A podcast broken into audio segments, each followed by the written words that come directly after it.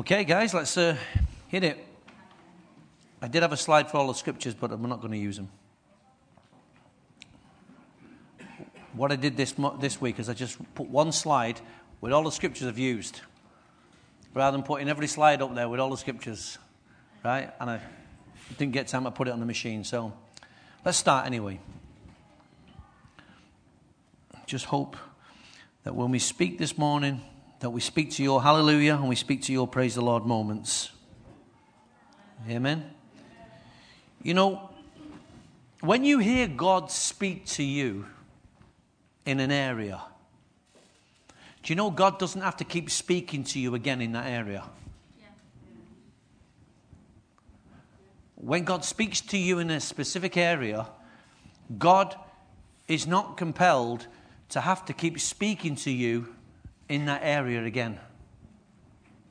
It's all about your obedience and about your ability when he speaks to become convinced of it was him who spoke. When you're feeling good, you are convinced that it was God who spoke. The moment you hit a praise the Lord moment, you then doubt and undo what God spoke and then you say to God, God, was it you? Show me again, Lord. Show me again, Lord. And guess what? The cycle is constantly repeated. And with a constant recycle like that, you never come to faith. You'll never come to faith. You must, there has to be a time when you take God at His word. And it does, and I'm not talking about the repeated word. I'm talking about his spoken word to you. When God speaks a prophecy to you, example, he only speaks it once. There may be other additions that might clarify later on. But he said he didn't say, I'll get another prophet or I'll get someone else to say the same word again. If you don't take hold of the first word, what good is a second? Can you see this? Many of many Christians are not coming to faith because they're caught in the same cycle. They can never move beyond the cycle. Was it you? I'm not sure, Lord. Speak to me again, Lord. If it's you, Lord, bid me to come.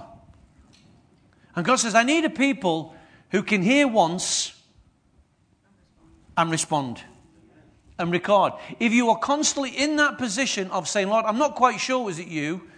Then you're always going to be in a very, very tricky predicament. Now, there are times, let me clarify, there are times when you're not quite sure and God will speak to you. But what I'm saying is, you can't always be in that cycle of doubt and uncertainty. There has to be some things that you become. That's yes, Lord. I know I heard you. See, when we talk about the discipleship school, I see nothing in front of me I don't see any students. I don't see nothing. All I have is what I believe God spoke to me when I was in Australia. All I have right now, I have no evidence beyond that. But is that sufficient? Or do I need now to keep asking God to send other prophets or to, to speak to me? Was it you? He says, Tony, I spoke to you. You knew it was me. What you do with it now is up to you. And I've got to hold this thing in place because there's no evidence beyond me. I'm the one with the word. Mary said, Let it be unto me. Mary didn't have any evidence. She didn't even have a morning sickness. She had nothing. And I'm convinced that if we are going to move into a, a whole new dimension, we must be able to take God at His word. You must be able to hear God. The greatest compliment I could ever give to you, uh, and, and the same with Phil and Paul, is that you say at the end of our lives, they taught us how to hear God. Because if you can't hear God, you will always be reliant upon me, Phil, Paul, or anybody else. You must be able to hear God for yourself and walk by that word and be accountable to that word. If you come and tell me God said, I should have the right to say, John, you told me God said. Now, John might be able to say, you know what, Pastor? I may have got it wrong. And we all understand we get it wrong, but at least be man enough to say I might have got it wrong. Or I might say, no, John, don't doubt. I believe it's God. And now you might need that strength because we all have moments of doubt. But we cannot be in continual doubt. Yeah? Walking by faith is becoming less and less of a Christian quality.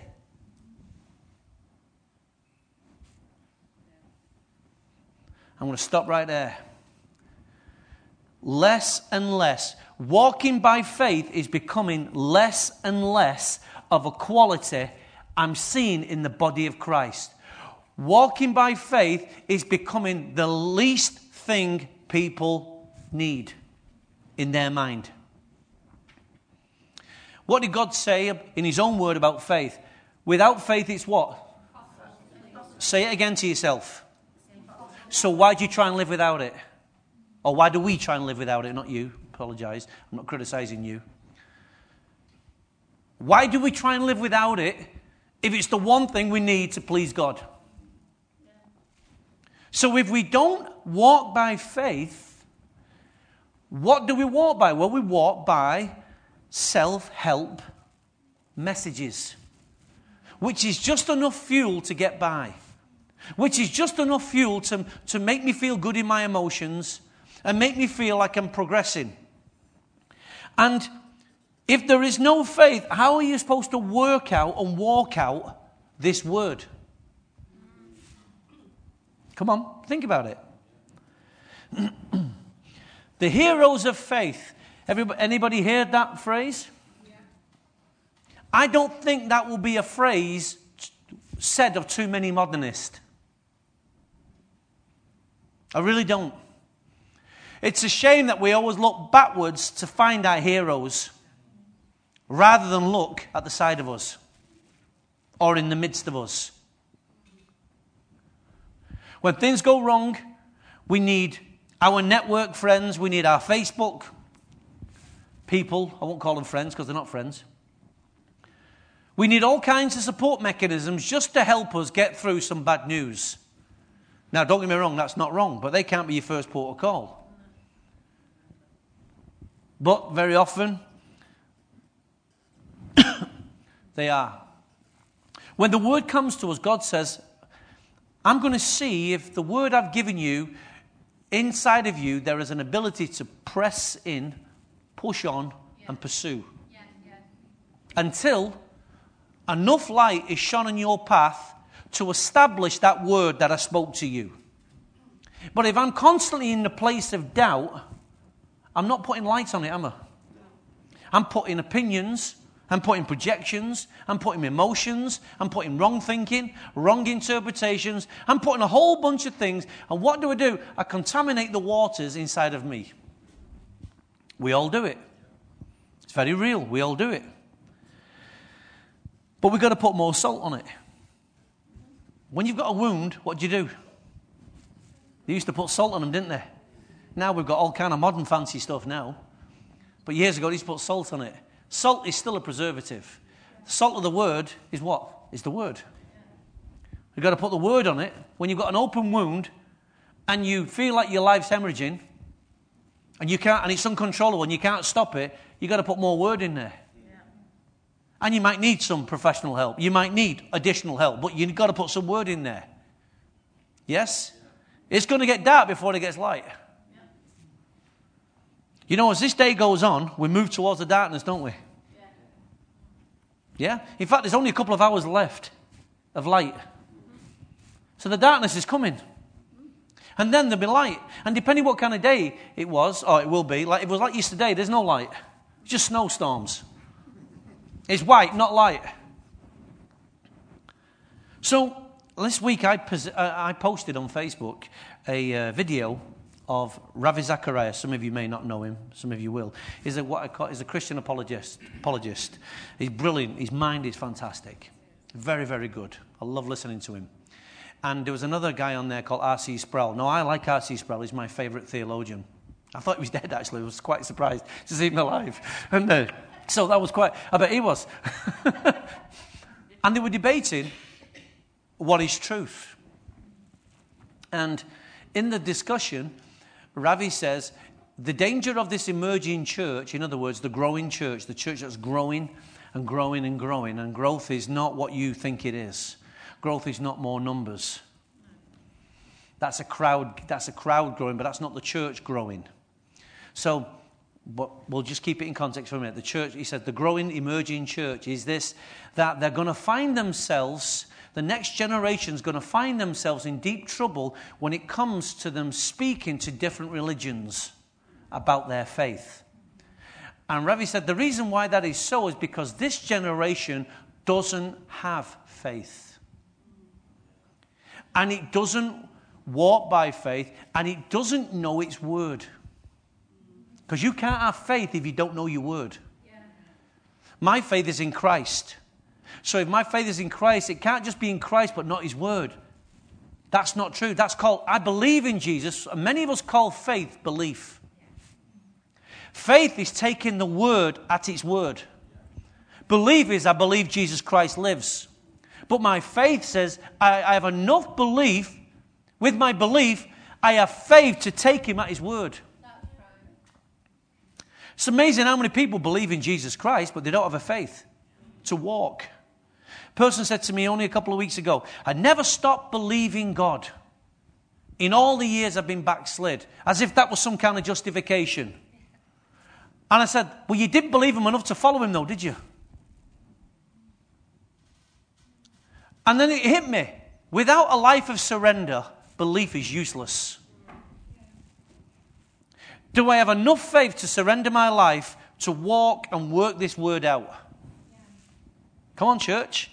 I really feel like Christianity is going to get really ugly in this country. I do. I think it's going to get really, really ugly. And I think it's going to be the best thing that ever happened to the church. Seriously. Well, we're all in comfortable mode. Why will anything change? Now, I don't pray persecution on you. I think persecution will find its own way. I don't pray dark times on you. I think darkness will find its own way. I pray that this word in you rises within you so it doesn't matter what comes our way, we can rise above it. Yeah? If I, if I say to you, oh, darkness is coming, oh, the end of the world, well, darkness is here. But darkness is also coming. Yeah? The end of the world is coming. It's not here, but it's, it's coming. But the end of the world, for some people, has already come. Their world has already gone. It's amazing when, you could, when your world has gone and you still have to live. That's deep, that is. So, the danger of this emerging church is this is when you've got pastors writing books, best-selling books, and when you read those books, these are bestsellers, how to get a better life and things like this, and 21 ways, 10 ways, 5 ways, 10 keys. There's more, there's 7, 21, 10. They're all best, they're all marketing tools. And when you open them, they don't speak of Christ. Then that's sad indictment upon those who are writing it and upon the church.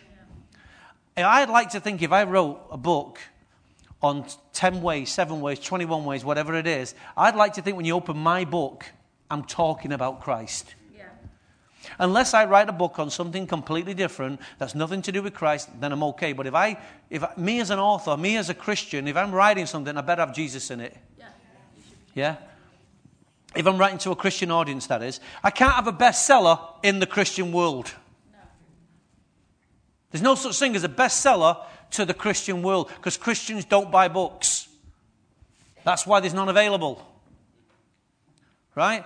The world, if you want to get a bestseller, you've got to sell it to the world. And if you're selling Christianity to the world, but there's no Christ in it, then you've just got anity or anarchy. Yeah? So we've got to make sure that we're walking by faith. Romans 1:17 says this, "For in the gospel for in the gospel a righteousness from God is revealed." So in our gospel there is a righteousness from God that is revealed. It's revealed to you. And then he says this a righteousness that is by faith. From first to last, just as it's written, the righteous will live by faith. Are you righteous? Yes. So you've got to live by faith. 2 Corinthians 5:17 says this, we live by faith, not by sight. So my eyes have to have faith. My mind has to have faith. My heart has to have faith. Because I don't know about you, some days my heart, my mind, and my, and my eyes all disagree with each other. And other days they all agree with each other. They agree with those, they agree on those things. They never seem to disagree when it comes to food and pleasures. But they all disagree when it comes to sacrifice. I don't like the way that feels. I don't like the way that sounds. Oh, that's the ear speaking. The eyes say, Yeah, I can see what you mean. The heart says, I'm with you. There are days when you are divided within yourself. Is that true?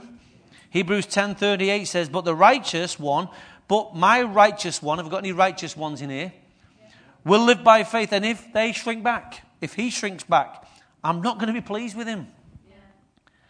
But we're not of those who shrink back. Listen what he says. We are not of those who shrink back. He didn't say we are not of those who shrink back only. He said we are not of those who shrink back and are destroyed. That's a very key phrase. When you shrink back, you get destroyed. We're not, we're not of those who shrink back and are destroyed, but we're those who believe and I say that's, that's Hebrews 10 38. It's 38, yeah. 38, 39. Revelation tells us in the book, uh, Revelation 12 11, it said, They overcame him. Who's they? They were the, the previous saints who had been persecuted. They overcame him by the blood of the Lamb and by the word of their testimony. They did not love their lives as much to shrink from death.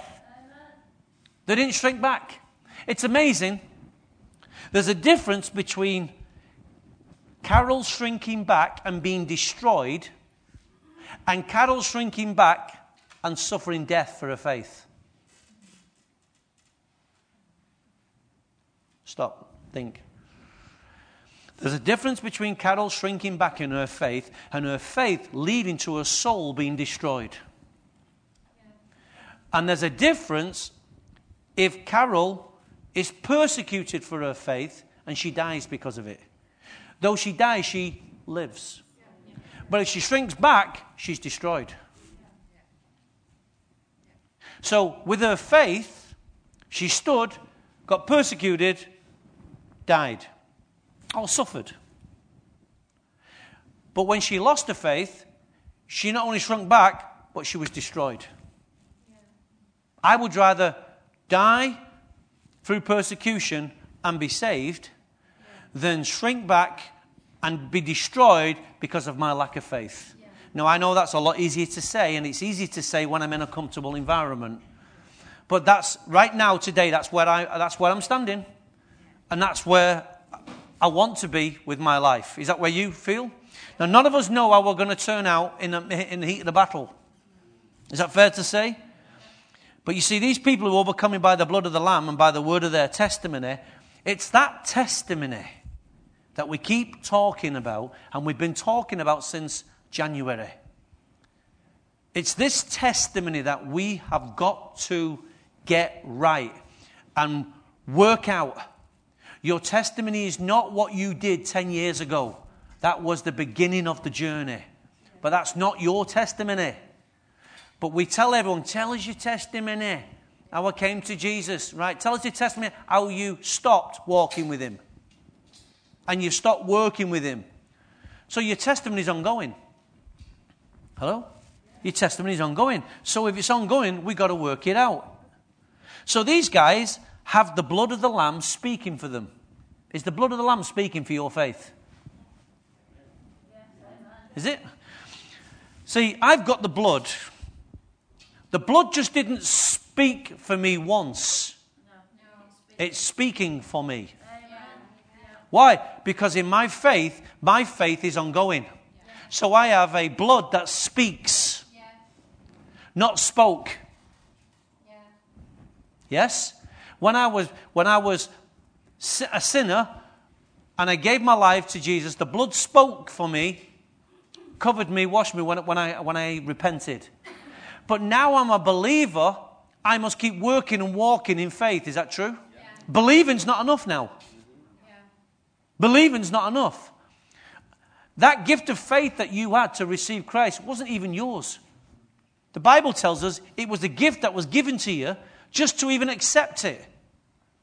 It was like a free ticket to some degree. Yeah? So, you've now got to develop this. And we must have an understanding, an internal understanding of the power that we, we carry within us. We must know how to carry it. You know, I've got a phone in my pocket, but I don't always know how to use it. They call them smartphones. The only thing that's smart is the phone. There's things on that phone that I don't know how to use. I'll never know how to use. Why? Because I'm not interested. Phones go ring, ring. Text, text. Internet. That's about it. I know phones can do a lot more, but mine doesn't. It has more potential, more power than I could ever ask, think, or even imagine. But when you go to the shop, you think you need this super duper, fantastic, phantasmagorical phone. Why? To make, to make one call on it, to make a text. Yeah? Why do you need all this power on this phone and all this memory space when your usage is minimal?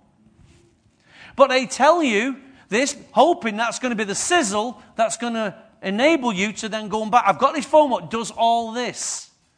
Right, that's called unused potential. I know a lot of Christians like that. You know, I'm one of them. I'm one of them who doesn't use my full potential, who tells God I'm better than I am.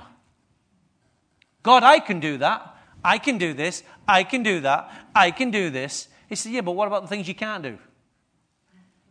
The things that you never strengthen, your weaknesses. Yeah, that's true, Lord. Right, shh, quiet. There is a word and there is a testimony that you and I must carry. There's an external verbalizing that you have to get used to. See, I'm verbalizing to you what I know, what I feel, what I believe God's saying to us as a church. Yeah? But there comes a point when it comes from me to you, to you to them. From me, from him to me. From me to you, from you to them. Or, this is you, he speaks to me, I speak to them. Yes? Either way, if God can only speak to you, but God can't speak through you, then you have blocked the potential that's inside of you. If God can only speak to you and can't speak through you to others, then you have blocked the potential. Your usage of God and your faith is limited. God's faith, your faith cannot just be used for God just to meet your needs. Come on, grow up and go beyond that, please. Your needs are serious, I get that. Your needs are real, yeah, I get that. But so are the needs beyond you. Come on.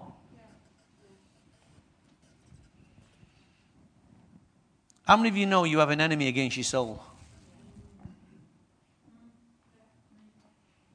All, do you believe that or do you know it? You know it. Why do you know it? Because I've told you? Because someone else has told you? Has he ever come up to you and spoke to you? Has he ever shown you? No, but you believe he's there, don't you? Because it's easy to blame the devil when you didn't do things. So it's an escape is, is, is let's just play with this for a second, is a, let's just say he's fictitious. Let's say we, he's been supplanted there to appease the human conscience. And we all blame this fellow called the devil. Yeah? But he is real. He's a real enemy. He speaks to you all the time. But because we don't understand we don't always know when it's God speaking to us and when it's ourselves or when it's the enemy speaking. We get confused. Because we haven't got faith working. We should know how faith speaks to us. We should know. It's evidence of things hoped for, yes. things unseen, yes. certain. Yes. I know we will have a discipleship school. I know. I just don't know how it's going to come about. I don't see any evidence right now. I don't see even a snowflake on the ground to show me snow's coming on this discipleship. But it's coming. Why? Because the moment I don't believe, it dies with me. Why? Because he spoke to me. It's got to be, I've got to keep fertilizing this thing. I've got to keep watering. I've got to keep doing something to my seed. Because the moment I catch faith, all my energy will then go towards that thing. Yeah? If you've got an enemy against your soul, you all agree with that, don't you? Are you sure? Are you absolutely sure you have an enemy against your soul? Well, if you've got an enemy against your soul, equally you have an enemy against your faith. He's not just the enemy of your soul, he's the enemy of your faith. You didn't get that, did you? You see, the reason why he says the soul, because if I affect my, you, if I affect my emotions and my psychology, my spirit man is then affected. Yes? So when you're sick, what happens? I don't, when you're sick, you don't feel like praying, do you? When you're sick, you don't feel like reading. When you're sick, you don't feel like thinking about godly things. You just want self pity when you're sick. I get that. We all feel like that. So the first thing sickness does, it makes the body weak, and the weakness of the human flesh shuts the spirit down. Yeah. Right? So that's why if you can rise up in the spirit, you can then speak to the flesh and say, Flesh, shut up. Yeah. Right, so it's not only against your soul because your soul is your mind, your will, and your emotions. But if it's an enemy against your faith, you have no mechanism to fix what's wrong in the soul. Hello? You got to see this. He's more than an enemy, enemy against your soul, he's an enemy against your faith. He's not bothered if you die. Because he came to kill, steal, and, and destroy. He don't care how it happens. To him, it's mission fulfilled. So Revelation 12 11 says, And they overcame him. The enemy of their soul and the enemy against their faith they overcame him by the blood of the Lamb and by the word of their testimony. They overcame him. But now that you know God, Galatians 4 says this Now that you know God, or rather are known by God, how is it that you are turning back to those miserable forces? Do you wish to be enslaved by them all over again? You're observing special days, months, seasons, and years. I fear that somehow I've wasted my efforts on you.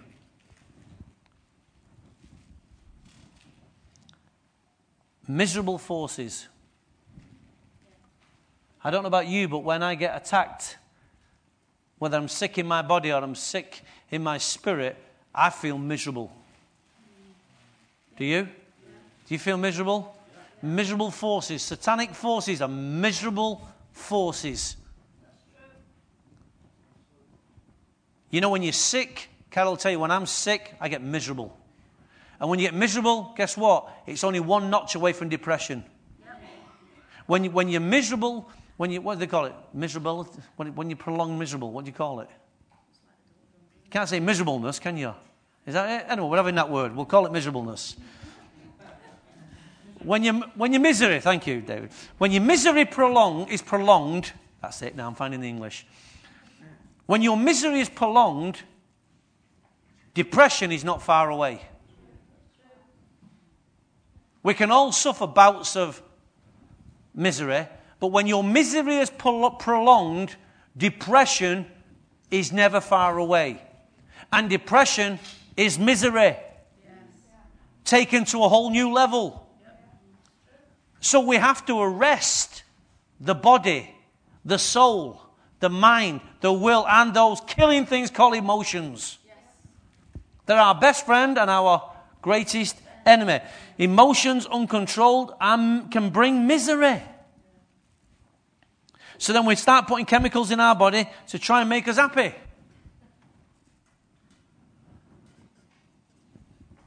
We've got to do something about our faith, guys. We will not push, press in, and pursue God without faith. Without faith, we will not do it. And I'm telling you, it might. I believe there's a rescue mission on to get us to faith. This house has to come to faith. It has to come to faith. So if I say to Phil,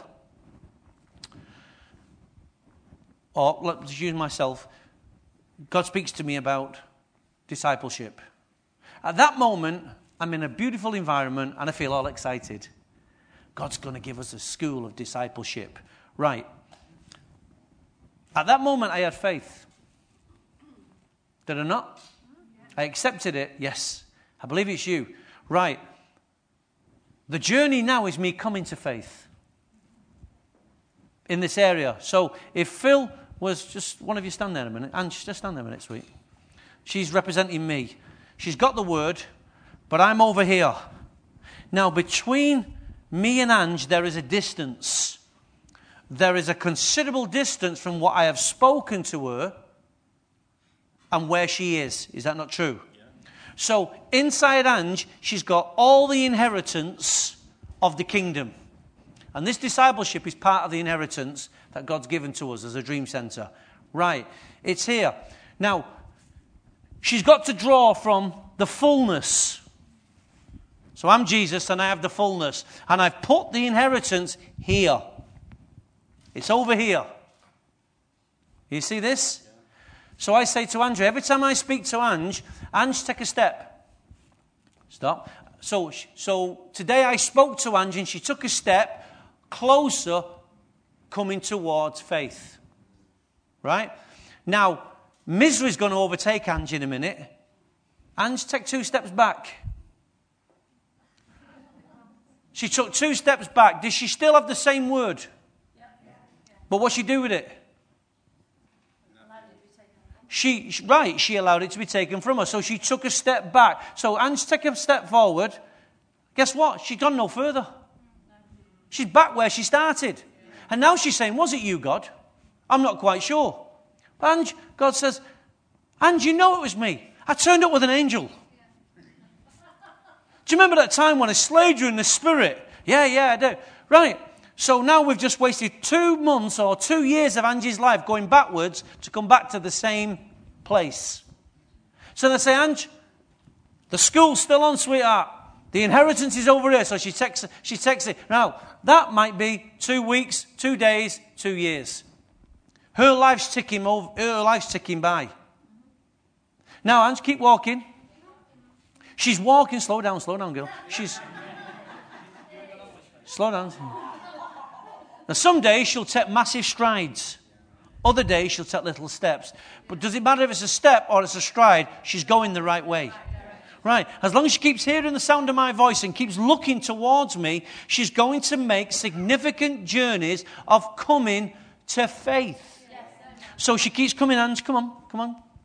And, and the more she's getting closer, the, the word's getting clearer, it's getting cleaner. She holds her hand out, and I say, Everything that everything I spoke to her, she now has received. Amen. Amen. You sit down, sweet. But what was that process all about? That process was about her coming to faith. Right? It was all about her coming to faith. It's all about you coming to faith. But if you keep going the okey dokey, shake it all about, I do the okey dokey and I'm never in or out, that's what it's all No, that's not what it's all about. It's not what it's all about. I don't care what the song says. It's not what it's all about. It's about coming to faith. You can't be in, out, and keep shaking it all about. You've got to be in. In. So when it comes to whatever you're desiring of from God or what God has ever desi- uh, been speaking to you, you must push, yes. press in, yes. and pursue so that you can come to faith. It's not, well, I don't have faith for that. I haven't got faith for the whole school. I've got the Word. Yeah. Hello? Yeah. I've got the Word. I don't know where we're going to get the students from. I'm looking at some of them, but God hasn't spoke to you yet. So, in the meantime, let me speak to you.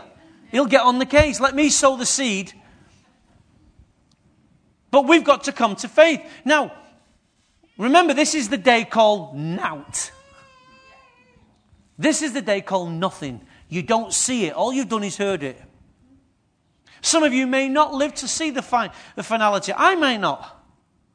Because I believe I might not be the one to bring it to its full fruition, but I might be the one to overcome the inertia. So if we start it, we've got to come to faith. All I've got is the word.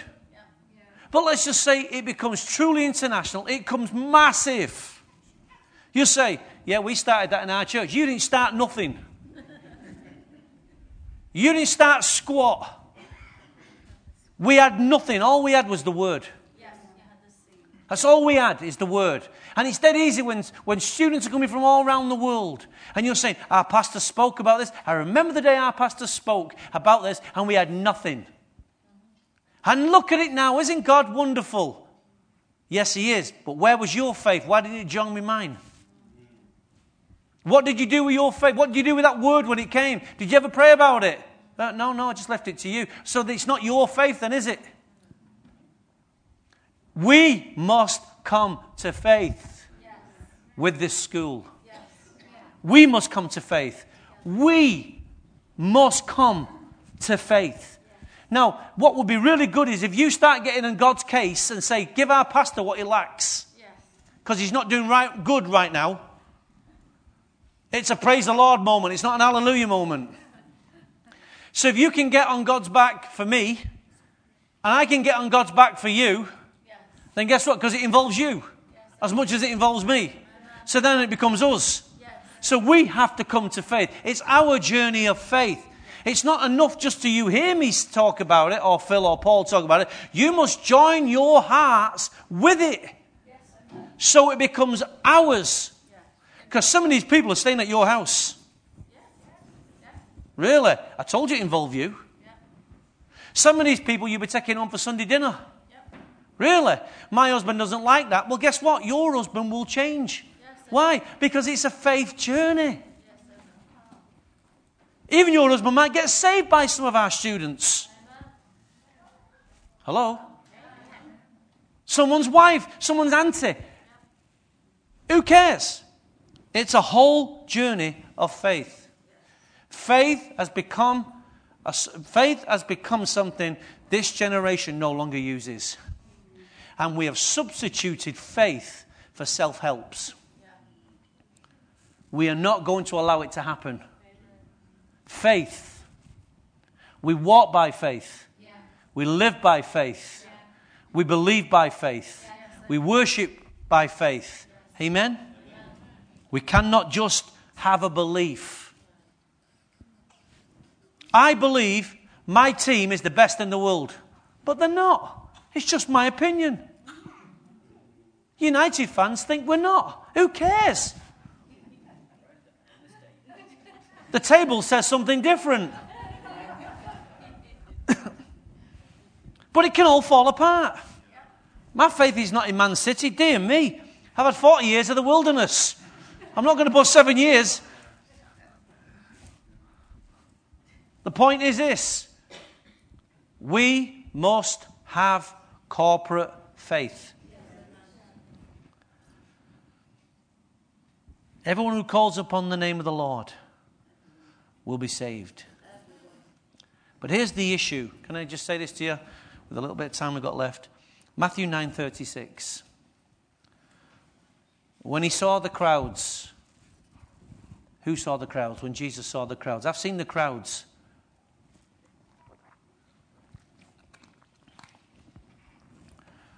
Let me just stop there for a second. This is grabbing me as I'm speaking it. So this is coming to you direct. When he saw the crowds, just stop. When was the last time you saw your faith saw a crowd? When was the last time your faith saw people beyond you? When was the last time you saw a crowd and had compassion towards them? See, right now, here's a little child here. Do you know there's a crowd of these? Yeah. in our nation. There's a crowd of these young born children. Now, when their eyes saw this crowd, their heart had compassion on this crowd. Now, if you stood, the reason why I say a crowd, that's one on its own, but how many have they had? How many have they looked after? You've got a crowd of them. But you can't even count them all, can you? So that's one right now they see. And look at the way they tenderly look after that child. Right? Knowing at some point they'll hand that child back over. But something in them had to notice God supernaturally gave them something for a crowd. Yeah? The Bible talks about the orphans and the widows and the poor being three categories of people that we can't ignore. And they get heaven's attention the moment we as a people look after the poor, the orphans, and the widows. Three categories of people in church, uh, sorry, in society. Here, this is very linked to the orphan. Because the next stage, if no fostering, they're orphans. Yeah? So this is very, this is very unique. But what I'm saying is, is Jesus saw a crowd, and the next thing it says, he had compassion. Yeah, yeah. The very thing, your faith will never grow unless you move towards a new crowd. As long as you've got you, yourself, and your daily routine, your faith won't grow. You'll just maintain what you know, what you've got, but it will never grow to risk level, to courage level, to victory level, to success level if you don't do something new. If all you do is have your little quiet time with the Lord, your faith won't grow beyond that little need. Come on. Now, you all know that's right, but you need then the courage then to break that mold and go and talk to somebody or do something that you've never done before. And this is where we're at as a church. This church will close if we don't change. Yeah. And for some of you, that's just gone right over your head. Some of you think, well, as long as there's a service here on Sunday, I'm all right. Sack them lot, it's up to the next generation. No, it's not. It's our generation. Yes, it is. There's too many empty chairs here for my liking. And when he saw the crowd, he had compassion on them because they were harassed and they were helpless, like sheep without a shepherd. Then he said to his disciples, so Jesus now is seeing the need, and now he's now turning to his workforce. Twelve of them. And what does he say? The harvest is plentiful, but the workers are few. Can you imagine our Lord, our Christ, telling us that the harvest is there, but we ain't got a workforce? Yeah. Welcome to the Dream Center 2018. We have a harvest out there, but we haven't yet quite assembled to become a workforce. The church just let that permeate into your mind. We need a workforce. You see, this morning, tea and coffee or toast, this is not, that's not the workforce. Why? Hear what I'm saying? Now, straight away, the moment I talk about this, you think, well, you've got to acknowledge the people who do it. No, I'm not going down that road. Why? Because I want to make a point. There's no harvest over there. There is absolutely no harvest over there. That's called self indulgence. I like a bit of tea, I like a bit of toast, so I'll be over there myself. But that's not what this is referring to. It's talking about the workforce for a harvest. That's not a harvest over there. That's the result of a harvest. Somebody grain, somebody picked the grain up, got it into bread. I even got the bread this morning, didn't I, Ange? We've got to get past the Sunday meal in church. We've got to get past this Sunday meal of feeding the sheep and fuel them to become a workforce. and then he says this ask the Lord of the harvest. Why? to send out workers. Now, I love the way Jesus sets the whole scenario up. Because the moment God asks you to pray about something, you know you're being recruited.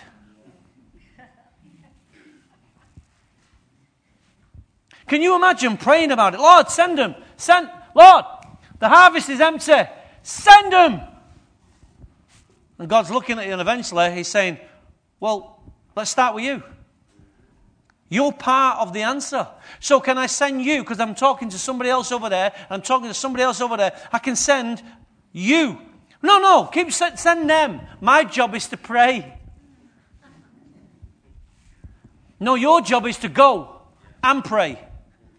And pray and go. Not just go and pray, but pray and then go with what you prayed. So, listen to what he says in this. So we see it in Matthew 9, verse 36. And then we see it again in Luke 10, verse 1. And after the Lord appointed 72 others, and now there's a bigger crowd, and Phil addressed this last week. He said, Now after this, the Lord appointed 72 others and sent them two by two ahead of him to every town place where he was about to go. He told them, The harvest is plentiful, but the workers are few. Ask the Lord of the harvest to send workers into the harvest field. Because then Romans 10, 10 13 tells us, Everyone who calls on the name of the Lord will be saved. How then shall they call? Listen to what he says. How then can they call on the one they have not believed in? And how can they believe in the one whom they have not heard of? And how can they hear without someone preaching? And how can they preach unless they are sent? How beautiful are the feet of those who bring good news. You brought snow on your feet this morning. I brought good news this morning. One of us has got something different. So listen to what he says in Romans 10:13. read it again to you. How everyone who calls on the name of the Lord will be saved. Now we know there's a harvest field, there's a shortage, but here we have a promise. Everyone who calls on the name of the Lord will be saved. How can they call on the one they've not believed in? How can they believe in the one if they've not even heard? How can they hear without someone preaching them? And how can they preach unless someone is sent? So in this we get how can they call on? How can they hear? How can they preach? How can people receive and believe if you and I do not go and speak? So, we pray to the harvest, we pray to the Lord of the harvest, but how can the harvest ever be reaped if someone doesn't go into the field? And you know that someone, I'm, I'm looking at them, don't you? You are that someone. There's not another crowd. You're the only crowd here. So we have a field that is ready to be harvested. I said we have a field that's ready to be harvested. Well, right now, if I look out there, those fields are white unto harvest. Why? Because it's all full of snow. But they can't be saved unless they hear the gospel. And in order to hear the gospel, someone's got to preach. And in order for someone to preach, someone's got to pray. And in order for someone to pray, they've got to find a message. And in order to find someone to message, they've got the God who gives the message. It just might be sharing your testimony. It just might be sympathizing. It just might be a random act of kindness. It just might be helping somebody across the road. It just might be whatever your eyes are opened up to. We have a field that's short of workers. Let me say this to you right now. There has never been there has never been shortage in the kingdom. But there is shortage in the church. There's a shortage of faith. And do you know what we do have in the church? Ready for this? We have massive, massive unemployment. We have a huge problem in the church called unemployment. People don't want to work for God. People don't want to go out and tell people about the love of God. Do you honestly think God's going to look on us with favor and bless us if we don't do the basic thing called the harvest? Do you honestly think God will allow us to keep on feeding the sheep, and the sheep don't, and we cannot put them to work. Do you honestly think God will keep blessing us? I'm sorry, church. Now, He might bless you as an individual as you walk with Him and, and learn to, to, to follow His word, but us as a house, He won't. And even, even you as an individual has to come to this word because He's spoken to everybody who reads it. When you read this, you read this word, you get six and a half days to read this word without me. So God speaks it to you more than He speaks it through me.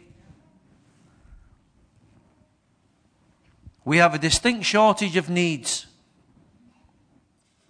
We focus our time and attention sometimes on the wrong things. We have a prayer that needs to be prayed, and we, need, we, we have a prayer that needs to be answered. We have a commander in chief who's willing to deploy soldiers, and you're those soldiers. We use our gifts inside the church and we call it ministry. Here is our biggest deception. Let's go back to the tea. Now, that's called self service. So we've, we've even demand, we've, again, we've got unemployment. It's now called self service. But there'll be employment behind the couch in a minute because there'll be some toast served. But guess what? That's not ministry. Let's not confuse what ministry is. Thank God we've got people who will help. And you know, some of you, in the greatest love, you've never had the conscience to get behind there and help. You're quite happy to eat the tea. Yes, I drink the tea and, and eat the toast. But it still hasn't moved us to go beyond there and say, Can I help you this week? You can help me every flipping week, never mind this week. We have to move beyond. This is just, this is helping us this morning. So whoever put the chairs out, whoever cleans the building, whoever switches the light on, whoever played the music this morning, this is just called what we do for us. This is not ministry. I have a ministry of leading worship. No, you have a gift of music. Let's not make it grandos. You serve the people, you serve the body. Right, let's not make this thing any bigger than it needs to be. Your real ministry is out there. Yes. And before Him Amen. and out there. Yes. That doesn't mean say all these things don't get appreciated. But we make far more emphasis over what goes on in here than what goes on out there. People keep saying to me, why don't we have the music on the stage? It's amazing how many people in this house has asked me, why don't we have the music on there? We need the musicians on there. No, we don't.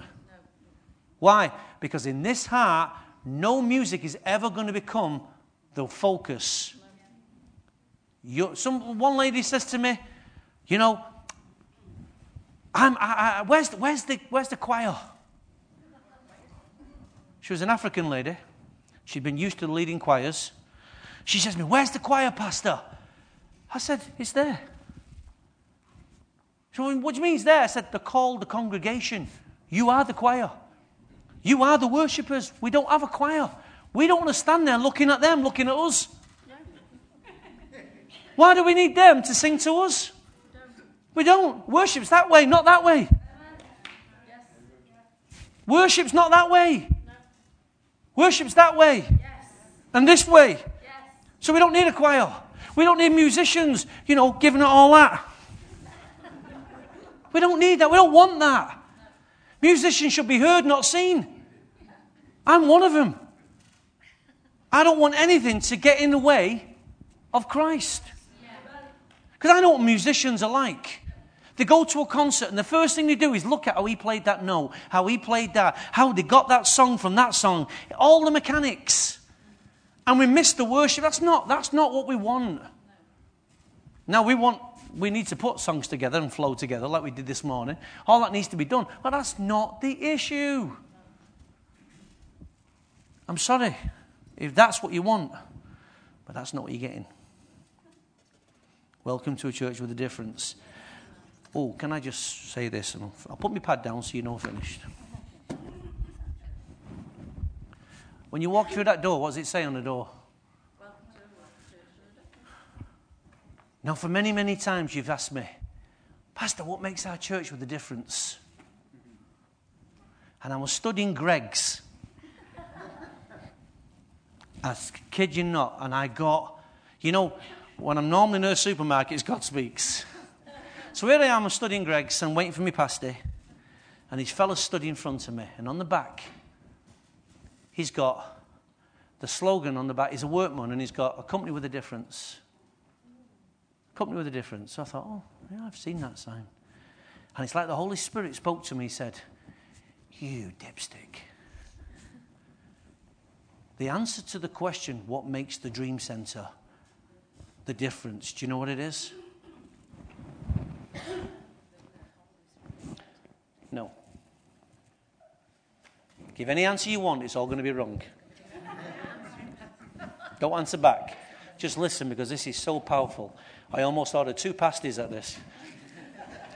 The Lord says to me, The reason what makes your church with the difference is the people. If there's no difference in the people, then you're not a church with a difference.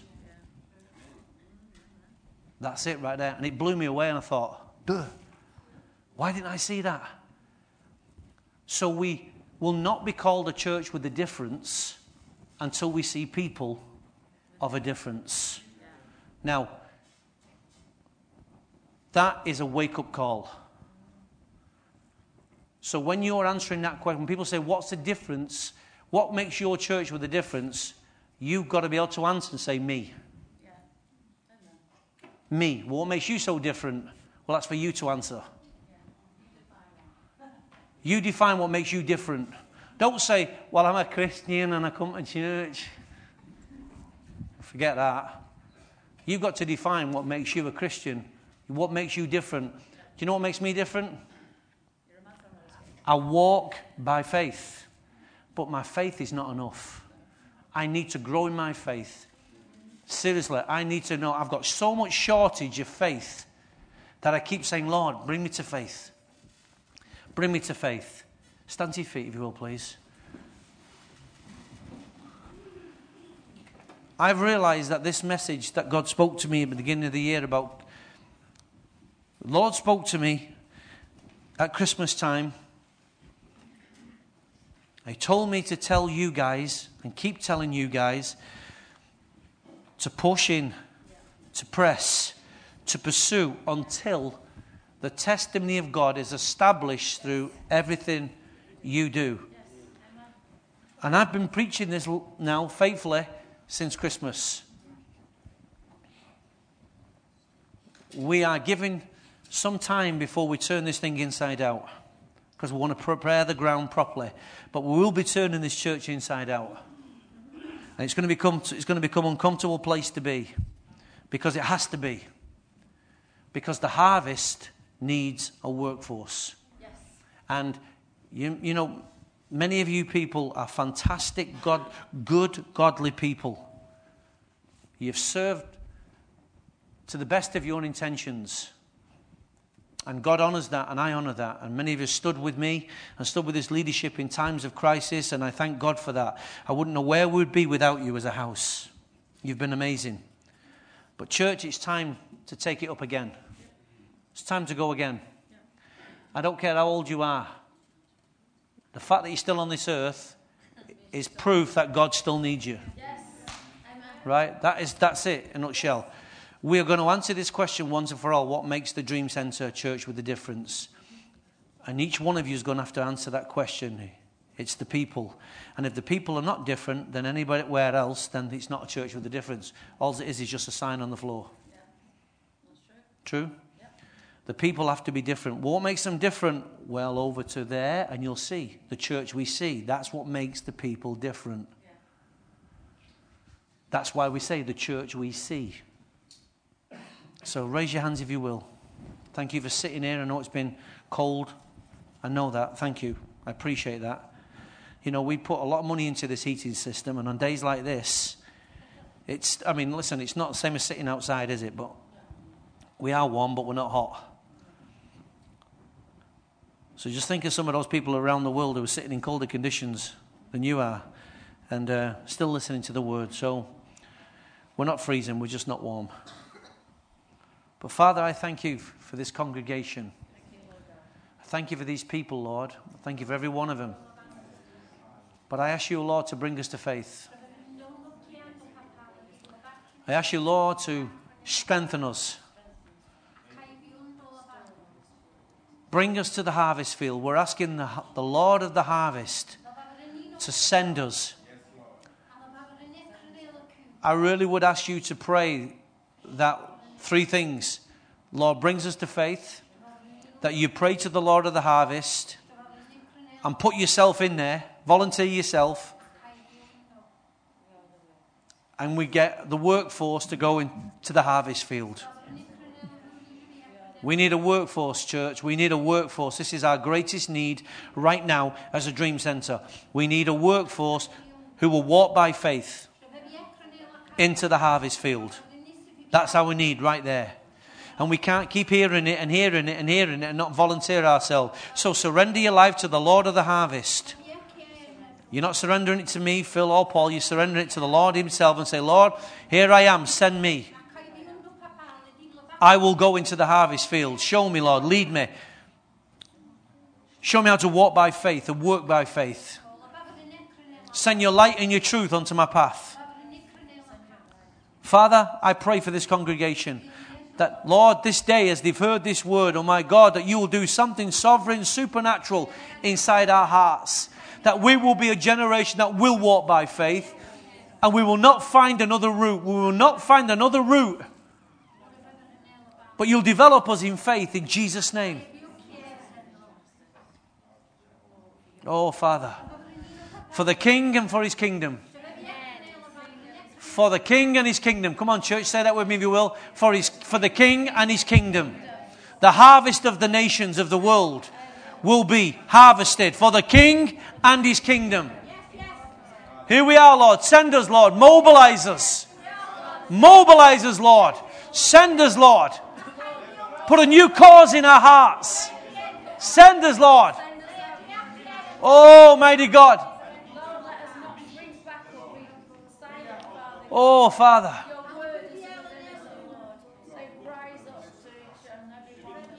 Hmm. And the people of God said, Amen. Hallelujah.